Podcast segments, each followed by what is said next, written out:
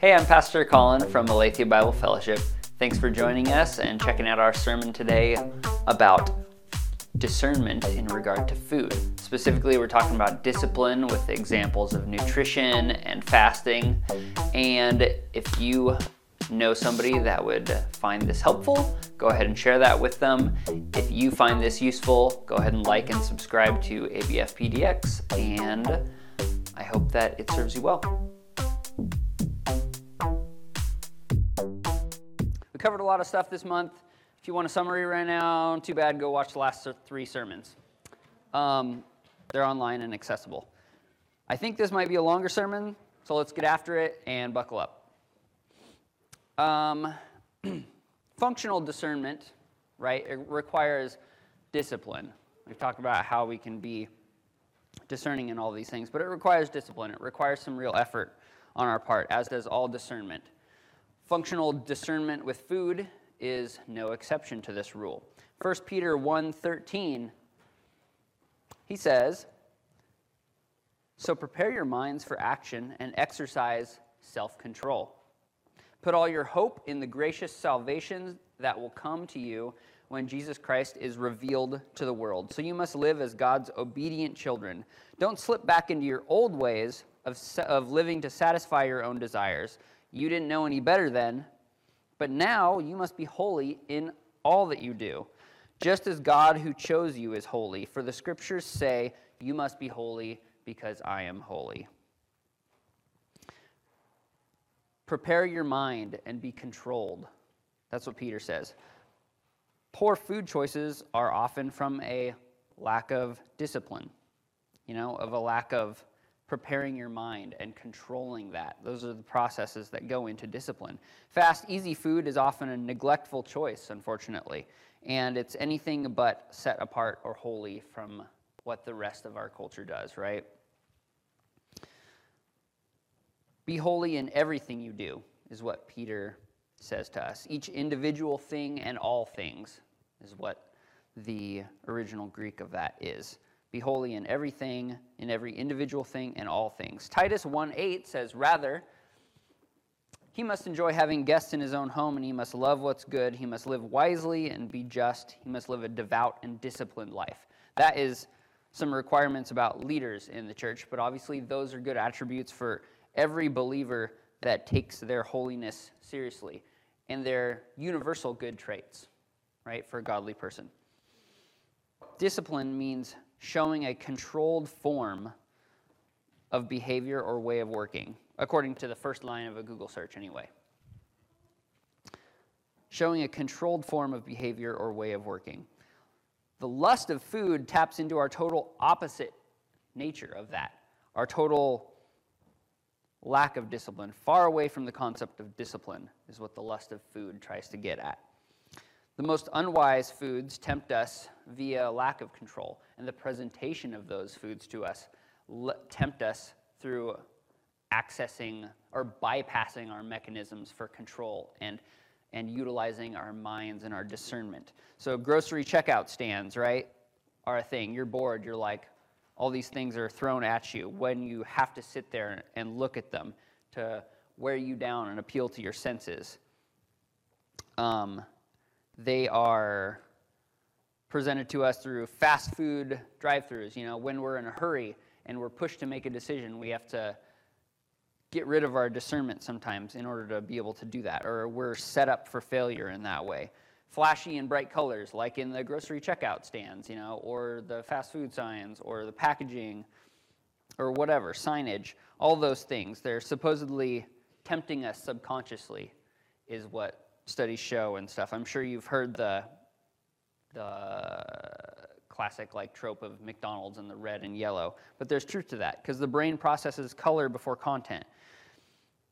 And we don't want to get into the details of that, but basically the concept is that we're being beckoned to not use our mind, but use our impulses instead, to bypass our mental faculties, to not prepare our minds. That's just how it works we are referred to as consumers for crying out loud, right? Consume, consume, consume. It's a normalized term, but if you think about it, if you sort of get rid of your desensitization, it's sort of insulting to be referred to as a consumer. If you think about the regular connotation of the word consumer, like there's just not a positive connotation to that. It's sort of gluttonous, right? Again, as a consumer, we're steered to operate on impulses, and they try to avert us from having discipline by the techniques of the world trying to sell us things. Yet, Peter admonishes us to prepare our minds and exercise self control in all things, as opposed to satisfying our old sinful desires or lusts, right? And of course, you know, a person says, oh, but Colin, this is a statement geared for a particular historical situation. But Peter says, You must be holy in everything you do, in no uncertain terms, just as God who chose you is holy. For the scriptures say, You must be holy because I am holy. Is food included in everything you do? Yep, of course it is. And it's not because of a particular context, but a universal one, because God is holy, and therefore so are his people. There is no universal, more universal concept than an attribute of God. They literally do not ever change and are solid throughout all circumstances. And this is what this is based on.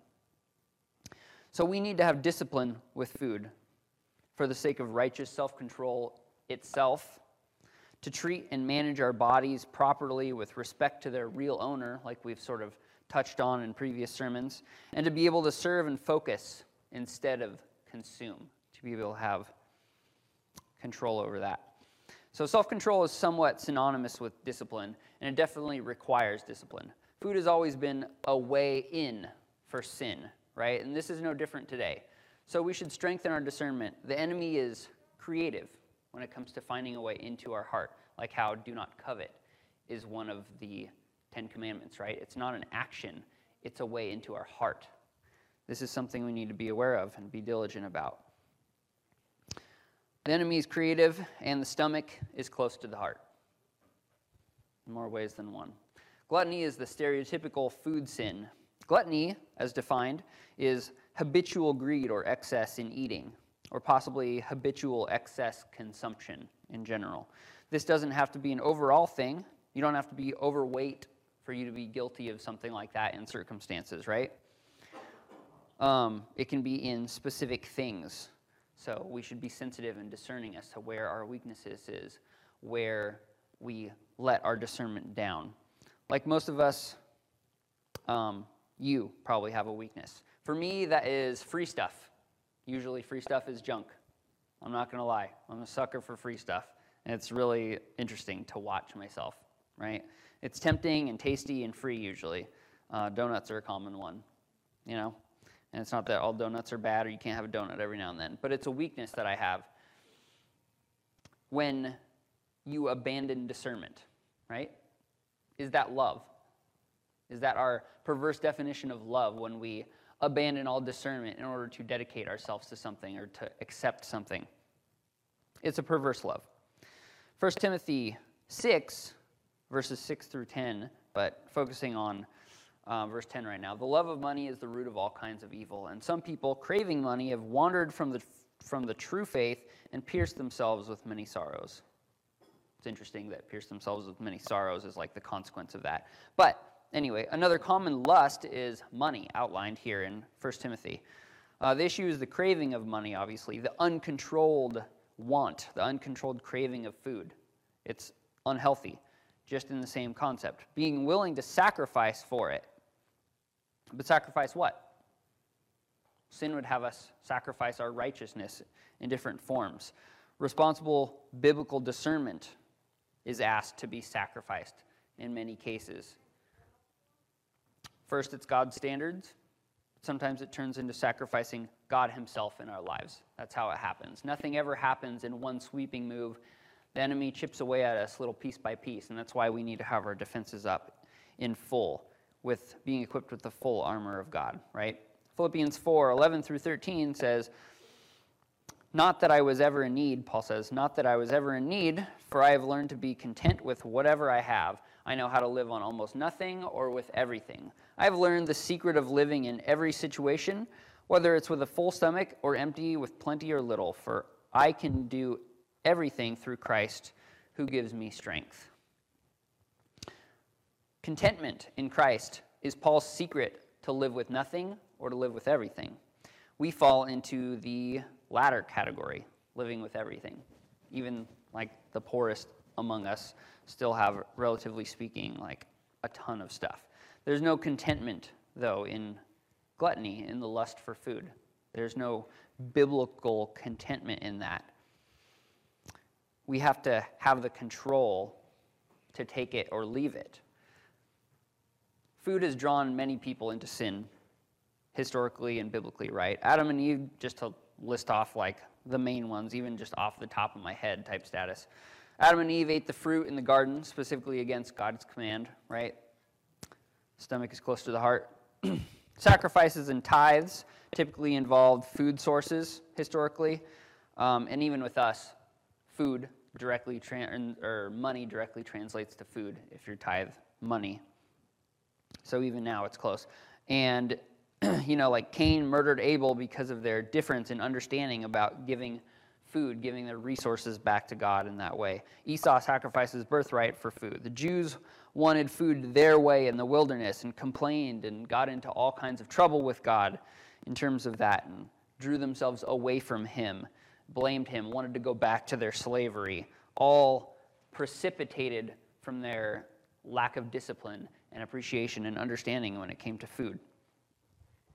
Um, God even designed manna, an ultra perishable food for them to help protect against this and teach them an understanding heart about that. Food is dedicated to idols instead of God. Or the Christian believers had their first fights over the unfair distribution of food in the church. And more division resulted from arguing about which foods are allowed or not allowed and all these things. There's lots of ways or food has caused issues. Um, or at Love Feast, aka Communion Potluck, which coming to you soon may happen here at some point in the near future. Uh, people were sinning through eating practices, just in general. 1 Corinthians uh, 11:20 says Paul addresses this when he says, "When you meet together, you are not really interested in the Lord's Supper, for some of you hurry to eat your own meal without sharing with others. Uh, as a result, some go hungry while others get drunk. What? Don't you have your own homes for eating or drinking? Or do you really want to disgrace God's church and shame the poor? So, in this relational, like public sense, it wasn't just the misuse of the food just in their little localized bubble, but the sin wasn't just with the abuse itself of food, but with the implications with how that affected the rest of things too. Um, it disgraced God's church. It shamed other people instead of being used to honor Jesus' Last Supper, right? And all that he sacrificed for us in that process. So that was a really disturbing thing for Paul, rightfully so. Um, all precipitated by food. Through motivations of food, many sins have been committed across time and space. Again, we should use all things for the glory of God, right? Like we've discussed, being content in God and using his gifts correctly.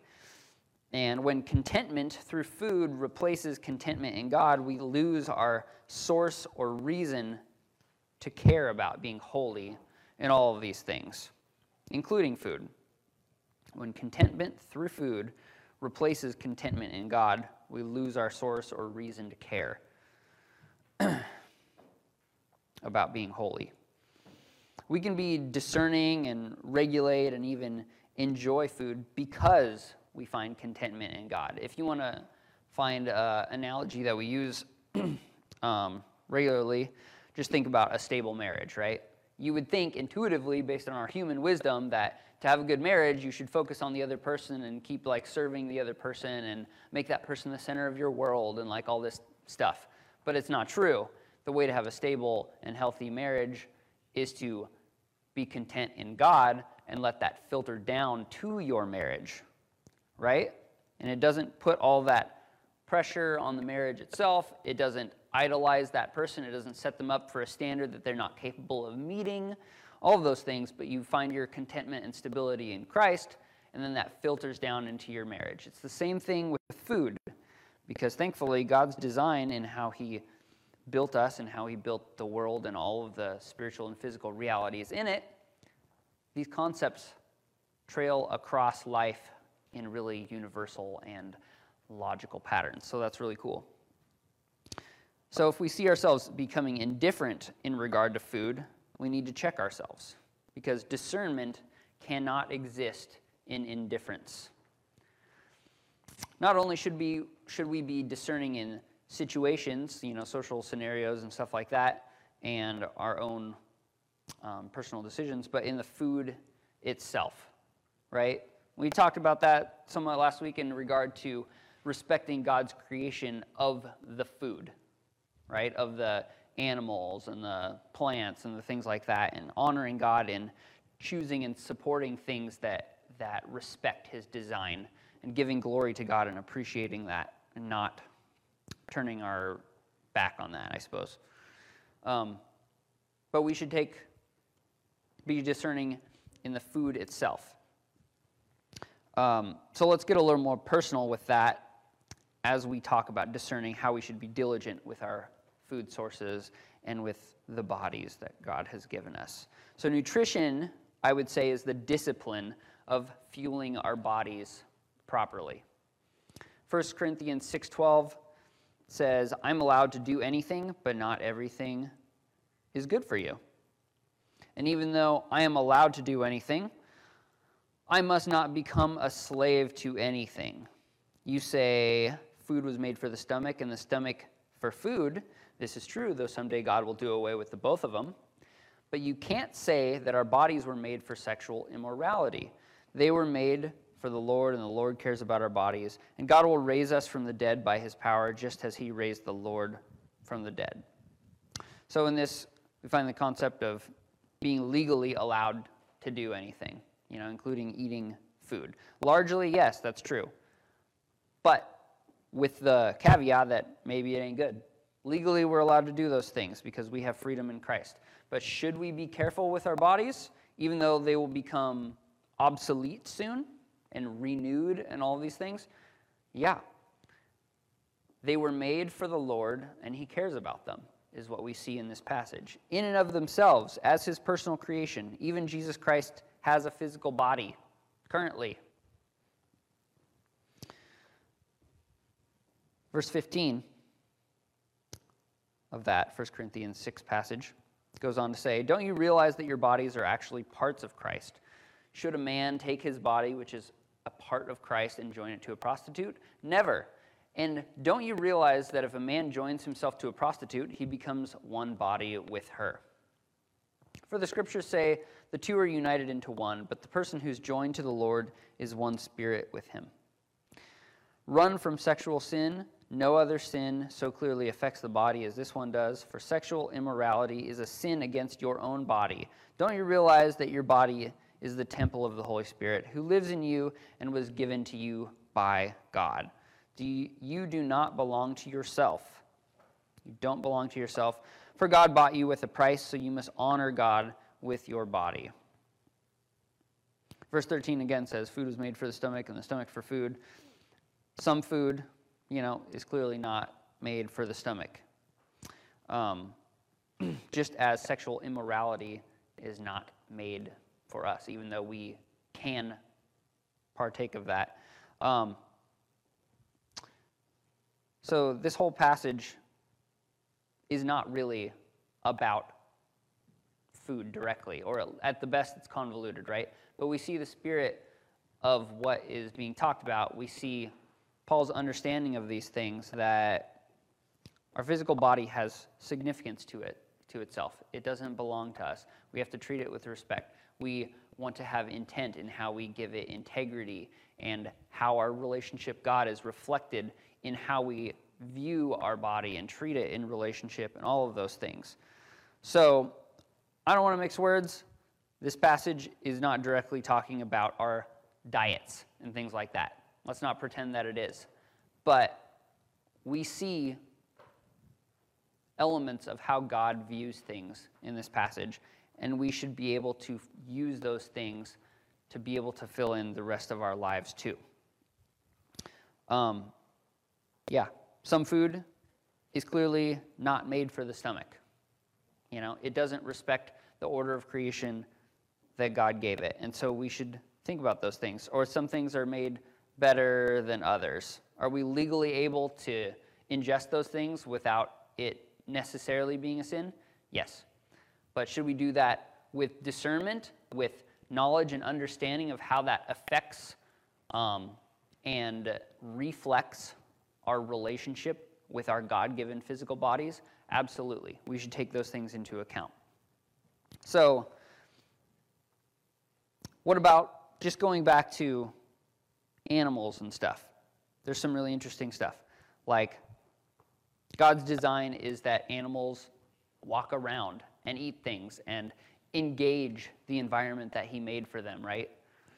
So we have like pasture raised versus confined animals, just as basic categories. Like last week, we talked about the chickens in a little tiny cage with like five of them in like a little tiny box, right? Or chickens that like run around the field, and it's a lot more work to raise the chickens that run around the field, and you like move their little houses every day and like all this stuff. But that is farming that is more close to how God intended the animals to interact with the environment. What do we see from the fruit of that? Well, when animals are able to be moved around real fields and able to eat varying greens and insects and all this stuff that they would naturally be able to eat in God's ecosystem, all of which has been exposed to real and fresh ecosystem elements like sun and soil nutrients and like the, the natural process of fertilization and like all those things, um, we see massive differences. Like eggs demonstrate the fruit of that really well. Uh, there was a study conducted actually in Portland, Oregon, which is kind of cool, um, or at least analyzed in Portland, Oregon. But 14 pastured flocks uh, were tested by an accredited laboratory here with the official egg, comparing them with the official egg nutrient data from the USDA um, for conventional like eggs right? And so, just as a demonstration, when you take your caged eggs, or yeah, let's just say that, when you take your caged hen eggs and compare that to pasture raised hens that lay eggs, like going around the field and whatever, you get in the pasture raised eggs, you get seven times more vitamin E, twice as much vitamin A, 20 times more folate, which is an important like pregnancy thing, right? 20 times more omega 3, which is like a really important um, fatty situation there. And then like less bad things, like 30% less cholesterol and saturated fat. So it's pretty interesting. Like those numbers are pretty huge numbers. Oh, sometimes to make up for like the omega 3 thing, because it's really important, the caged eggs will be like enriched with omega 3. Even the ones where we give it our best effort to like enrich that, they're still three times less of omega 3 or whatever than the pasture raised things. So it's like a really significant difference. And that should make a difference to us. How much weight you give that, I'll leave that up to you. But it's something that we should take into account, if nothing, as evidence of God's amazing provision and the design that He has for us and how our bodies are supposed to be fueled in the discipline of nutrition, you know? instead of just eating something that is it's not man-made because we are capable of biologically making next to nothing um, but just a real sad approximation of the original intended creation but god even made our intuition right and natural patterns generally like reliable so it's like we could have come to that conclusion just thinking about how God made things and then how we do things. And so we should come to the conclusion that, yeah, of course, the way that God made it is going to be better for us in all aspects. And so we see that and we're like, oh, cool, this is awesome. Um, but even in other colors, as you're like being discerning in thing, like colors indicate content usually, like with vegetables and stuff. So if you eat like a variety of color of things, that's like a general rule that you're getting like a diverse array of nutrients and stuff. That's cool. That's what we should be seeking in order to do right by that and have some discipline in that. Set our bodies up for success and love them like the gifts that they are. Um, and even like in the eggs, like pastured eggs are much more varied and rich in color than the factory raised ones. Like you see it in all kinds of things. Uh, and another interesting fact, like I said, you should do your own research because there's some really interesting stuff. But like free range is often um, Like you think of that as, oh, cool, free range. But essentially, that's nutritionally, it's pretty much the same thing as confined. That's great. The animals are treated a little bit better. That's significant. That's important. That should factor into our mind. But they're still being fed like the same feed. They're still a billion chickens in a spot. They're just able to like walk around more. But they still just sit like right next to their feed trough and like just eat the the whatever factory food that they give them. And so nutritionally, it's still pretty much the same. They have the option of going outside most of the time. They don't really choose to go outside because they're chickens and their food is right there, you know? And so they're just going to plow that food all day. And that doesn't translate well because that's not how God designed them to be fed. God designed them to go out and forage and eat all the little insects and like all this stuff. So you should look into it too. Do your own diligence. Have some discipline in that every now and then. but in summary of all that, like, God's design beats ours every time. And it's a clean sweep. It's not even a competition. But the question is why does it take a scientific study for us to realize that as a human species or whatever? It's called an utter lack of faith. That's why. So, as believers, are we going to follow that or are we going to be holy and set apart from the rest of the mentality of our society. We should know God and come to these conclusions on our own. This is what real faithful discernment looks like. But what about another category? What about beef, just to spend another minute on this? Like, there's fewer studies on the same comparison, but what should we reasonably assume before even looking? well, we should assume that if the cows are able to go out and free graze and everything, we should find the same types of conclusions that it is more nutritious and that it's more respectful for the animals and like all these things. Um, and that is what we find. No surprise that grass fed beef, open pasture beef is far better. You know, and this is, uh, let's see, found in fewer studies, but still enough to get the gist of it. Um, meat contains like all the things that we need to survive, pretty much, which is cool. So it's important for us. Um, you can not eat meat obviously, but if you do eat meat, it's an important thing. And pastured cattle is higher in many nutrients than penned up or grain fed cattle. So it's much higher in like vitamin A or E and other antioxidants, the same as the egg situation. And it's kind of cool. I ran into vitamin E. It's like a major thing in eggs and beef. And it says this antioxidant sits in your cell mem- membranes and protects them from oxidation or damage. You know, um, so it's I don't know if you've ever put vitamin E like on your lips or something like that, but it does the same thing, you know, when applied externally, where it protects and heals whatever it touches, but it like infuses your body with that. And it's kind of interesting to have an understanding of these things. Like, okay, so we ingest more things like that, and you can have a visual conception of like what these things do for your body because you can see it working outside of your body, and then with the understanding that it kind of does the same thing on the inside. This is very simple, you know, layman terms here, but that's the concept that we should be able to appreciate and give God, God glory for. Um, so I like it from my non expert understanding. It seems pretty cool. And it's no shocker that we see these things. Um, that we see that seeking God in all aspects of our food leads to productive things.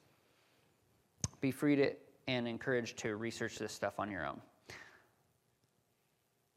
But we should be inclined to the same faithful and uh, discerning conclusions about other meats and food, right? About genetically modified foods, about special diets and fad diets and things, about man made foods and ingredients. We should reach all the same conclusions for those things without even doing our research first.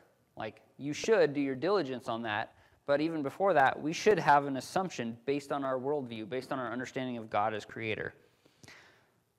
But there are lots of man made foods and ingredients out there. Some good starters to discern may be like, you know, it's the basics, right? High fructose corn, corn syrup. That's is bad news. Um, artificial colors. Uh, think, you know, those things like their colors, they're banned in some other countries, and it's very confusing for what the truth of it is, you know, because the U.S. has some stuff that banned that other countries accept. And we accept lots of stuff that lots of other countries have banned.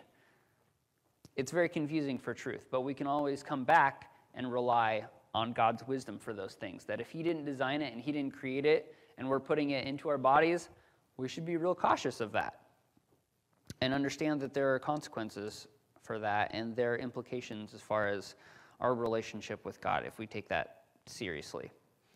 Um, like the color situation, they're petroleum derived, you know, which is kind of crazy. That's like oil or whatever, right? But they're petroleum derived products. They come with really low limits certified by the FDA for good reason. The concerns span like a whole gamut, you know, DNA damage and uh, tendency for attention things like ADD vulnerabilities and aggression, uh, aggressive tendencies and allergic reactions and extra tumors. And they do these tests on like rats and things where they can, you know, morally or whatever, like expose the animals to these things and see the effects and it's kind of crazy. But as far as that goes, like, do your diligence and know the very basics at least, right? You should you should take some ownership of it. Just the and it's attainable. Like the fact that red 40 and yellow 5 and 6, those like three numbers to remember basically, they make up for 90% of the artificial dyes that are known to be sketchy, right? 90% of them just those three things yellow, 5 and 6, and red 40. And the other thing, you know, that's intuitive, like stay away from things with long lists of unpronounceable stuff. Like, what the heck is all this?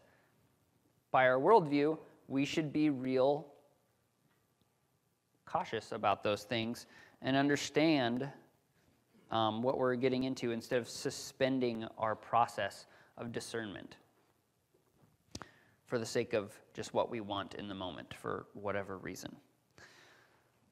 This can be analogous, I'm not saying it's on the same level, but this can be analogous to the Ten Commandments, right? There are plenty of other ways that we can sin, but God gives us Ten Commandments that are a good foundational start and help us build a stable, healthy society, right? Just, you know, some highlights, you know, don't have any other God but Him. Don't murder. Don't commit adultery. Don't steal. Don't covet. Like these things are all healthy, basic guidelines that every believer should know. You got to start somewhere if we're going to be discerning of these things. Be aware at least to begin discerning what you're accepting as part of your God given body. Um, and also what you're giving your children. You know, we tend to be hard hearted or stubborn about things, and then we bring the children into it, and we're like, oh, the children, we need to be careful of the children. It's like, that's true, and that's for good reason, because they're generally more vulnerable, you know, especially when it comes to like giving them bad things. Um, they're also innocent and can't make decisions for themselves. But if you're sketched out about giving something to a child, it logically follows like we should take a second thought about what we accept as that too, right? As hard of a standard as that is for whatever reason, it's a reasonable standard. Um, and again, it's interesting to do even a modicum of research every couple of months. Uh, if you're stuck at not knowing what to do or not knowing how to be productive or whatever. Um, and if you're stuck at the store, you feel like maybe you should be concerned about something, you can try the phone a friend situation. You know, we have a house nutritionist over here. I'm volunteering Michelle.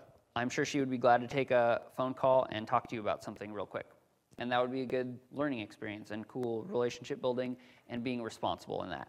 So we should be able to give our full, genuine, heartfelt thanks for the food that we eat and not be sketched out by something. So it's like, a double edged sword, right? You're trying to develop your discernment and your conscience about these things and being aware of that. And then that makes us, as we're giving thanks for our food, like we talked about previously, it makes us have a harder time of being able to give genuine thanks for the food that we come into contact with, right? And so it's this balance of being discerning, learning to develop our discernment and doing right by God, but then making good choices so that we don't violate that at the same time. And that is kind of a hard life in our current culture to box ourselves into. But what's new, right? Life isn't supposed to be easy. Life is supposed to be for God, not for us. And so we should work on this maturation that we have before us here. Um, again, you may eat anything, but be wise about it and don't violate your conscience before God, as the scriptures say. So you care for your body that He's given you. Uh, in this vein, yeah, we should think of God when we eat, and we think when we think about eating, uh, and be disciplined in that, guarding against lust. But there's also a common biblical example to be disciplined in the opposite way. In the opposite way of this. The opposite way of being disciplined in how we eat is being disciplined in how we don't eat. Fasting is a common biblical practice. To serve and focus instead of consume is sort of the, I don't know, mechanics and intent of that. Honestly, fasting deserves like a whole month versus just one third of a sermon at best. But it's part of a believer's godly and dynamic relationship with food. And it's something that we don't see a whole lot of um, religiously so much, being a consumer society. So, fasting is basically uh, choosing to abstain, to hold off from a particular thing, commonly food.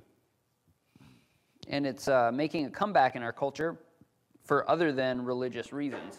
It's a secular practice too. Not surprisingly, we find that periodic fasting works well with our bodies. Again, we see it as like a biblical practice, and we come to find out, oh, what? It can actually be really good for our bodies to do that. Interesting. It's not that interesting, it's expected. So that's cool. America uses it for weight loss and detoxing and such, which is good. Um, again, because God's prescriptions hold it to be consistently beneficial for us. God's prescriptions hold to be consistently beneficial for us. But the biblical tradition of fasting, even from Christ itself, is to help us be disciplined and focus on God. So Acts 14 23 uh, says, Paul and Barnabas also appointed elders in every church. With prayer and fasting, they turned the elders over to the care of the Lord in whom they had put their trust.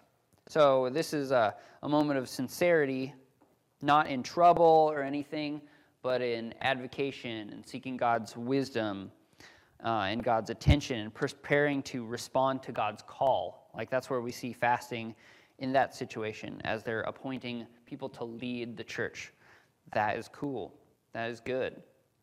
Uh, Daniel 9 2, Old Testament status. During the first year of his reign, I, Daniel, learned from reading the word of the Lord as received to Jeremiah, revealed to Jeremiah the prophet, that Jerusalem must lie desolate for 70 years so I turned to the Lord God and pleaded with him in prayer and fasting. I also wore rough burlap and sprinkled myself with ashes.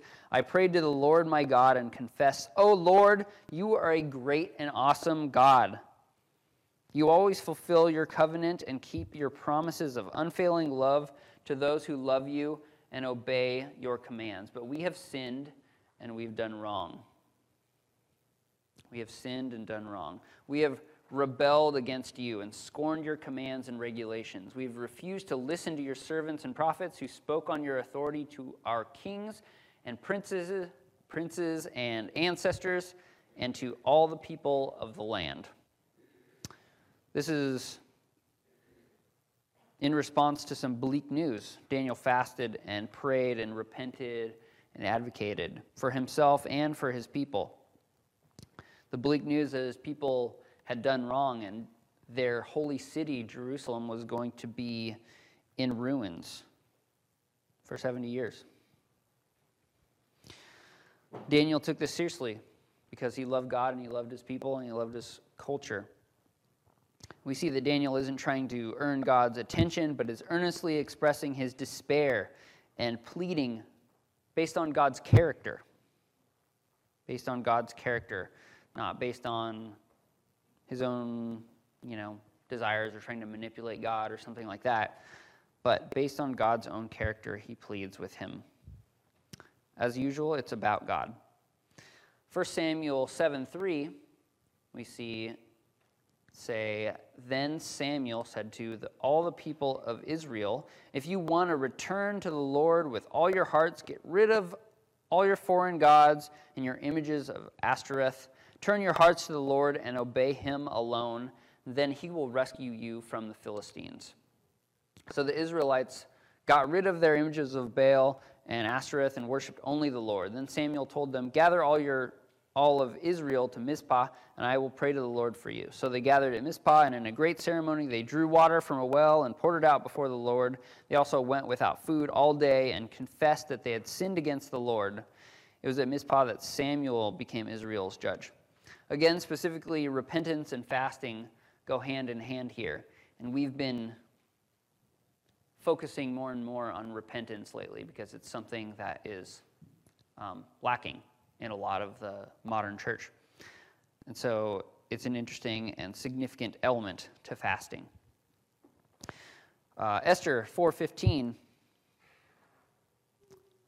we see then Esther sent this reply to Mordecai 16 verse 16 yeah go and gather all the Jews of Susa and fast for me do not eat or drink for 3 days night or day my maids and I will do the same, and then, though it is against the law, I will go in to see the king. If I must die, I must die.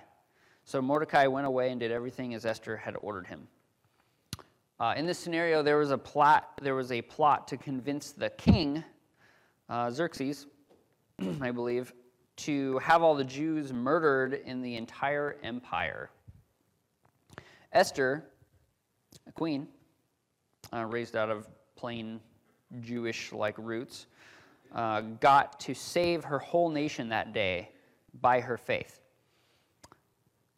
by convincing the king to do differently, just as the gist of it. She brought God into the problem and into the solution. Not that God wasn't, wasn't already in it already, but she decided to participate in it in this way through fasting and asking the whole community to fast too. Esther was advised in verse 14 if you keep quiet at a time like this, deliverance and relief for the Jews will arise from some other place, but you and your relatives will die. Who knows if perhaps you were made queen for just such a time as this? Fasting, we see, is mostly important because it changes us, it brings us into the right place. Esther prepared to take a righteous but risky action, risking her life, acting in faith to do what was right before God controlling herself in her in her discipline of food was part of the natural process of this of how they came before God in their relationship. In this her heart needed to be purified for this ministry. And she was also supported from this um, Mordecai, which is cool. And fasting was a good tool for this. They all participated together. She also asked others, yeah, to do that. This was an epic situation with high stakes, and so they took it seriously and laid it before God, and they chose to do it in this specific way. Fasting is the discipline and mastery of our most basic physical need, putting God above even that, even above our food and sustenance. This is a healthy spiritual practice even for one day or even for one meal. There is no rule for it. To set aside time to come before God in fasting and prayer. It takes a long time to eat. You know that? How much time do you spend every day, especially if you're like cooking your meals and stuff? It takes a long time to eat. Imagine how much extra time you could have with God as compared to your normal day if you decided to skip out on meals for a day and use that time with God. It's pretty significant. Do we think about things like that? Do we do that, especially when we have something to repent about or have some ministry that is like heavy on our hearts and we want to prepare for that or seek God's wisdom in that? Do we do those things? Fasting is a reminder also of our need for God's providence, right? It makes us thankful. When you go without food, you appreciate what food is. So let's, yeah, it lets us uh, take the time to focus and rely on God, to prepare for ministry and to seek God's protection or deliverance, to repent or simply worship God and have extra time doing that. It's a positive relational sacrifice, even. So it's good. And it's something that we should give some real thought about in terms of the role of that in our lives in regard to food. We are not to condemn others for what they eat, you know, according to Paul in Romans 14, but we are to be discerning and judge ourselves on all matters, including how we go about food, how we choose to eat or not eat, to feast or fast, all of these things. We're to be discerning and judge ourselves on all those matters, not necessarily judging other people. But we're free legally to do anything, to eat anything. There's an unknown quote I ran into. It says, The price of liberty is constant diligence.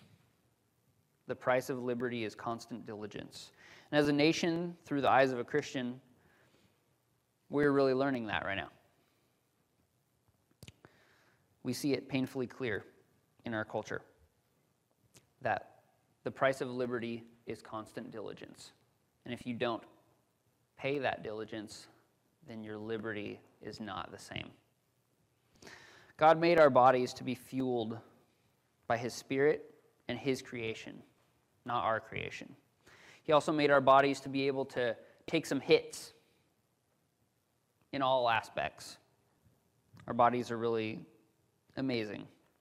They're amazing biological machines that we've been given. But we should know when we're allowing ourselves to take a hit. Like when Jesus went for 40 days without food. You know, Jesus did that just before he started his ministry.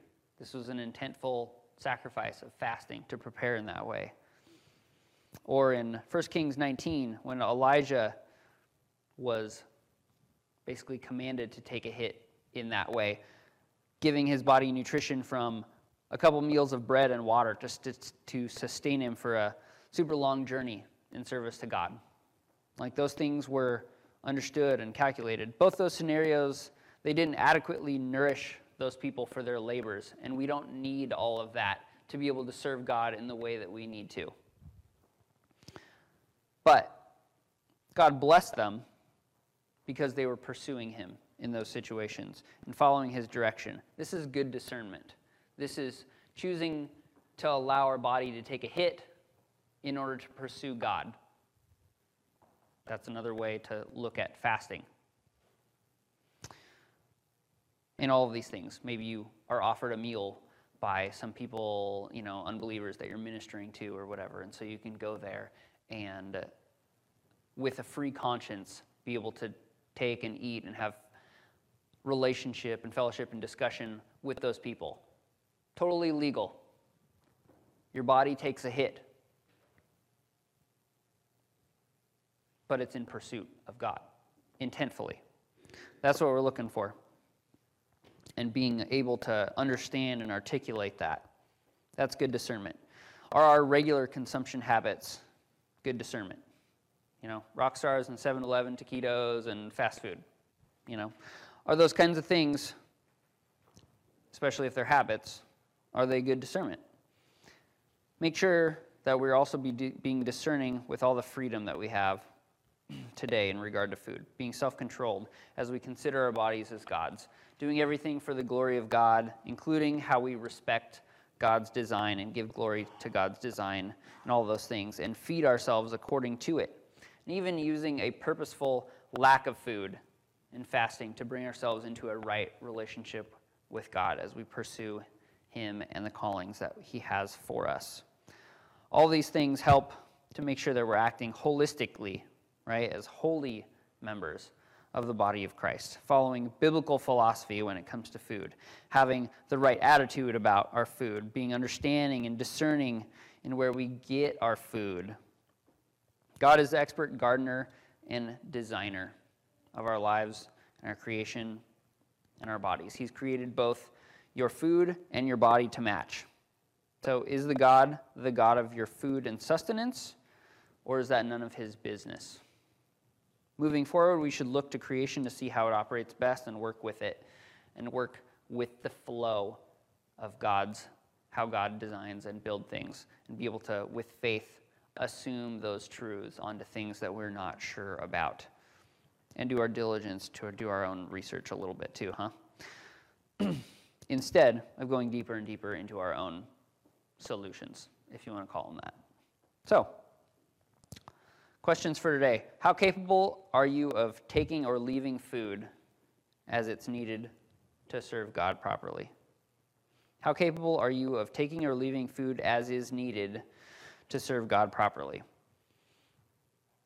How willing or capable are you of being discerning of respectable nutrition? Of God's design for nutrition?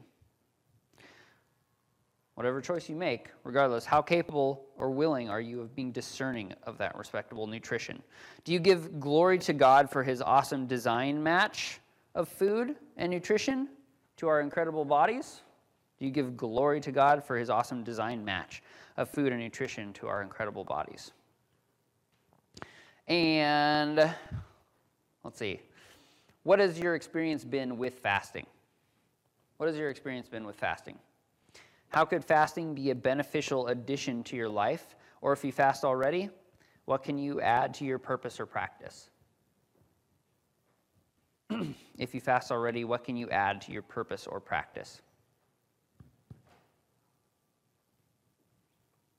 Okay, let's go discuss.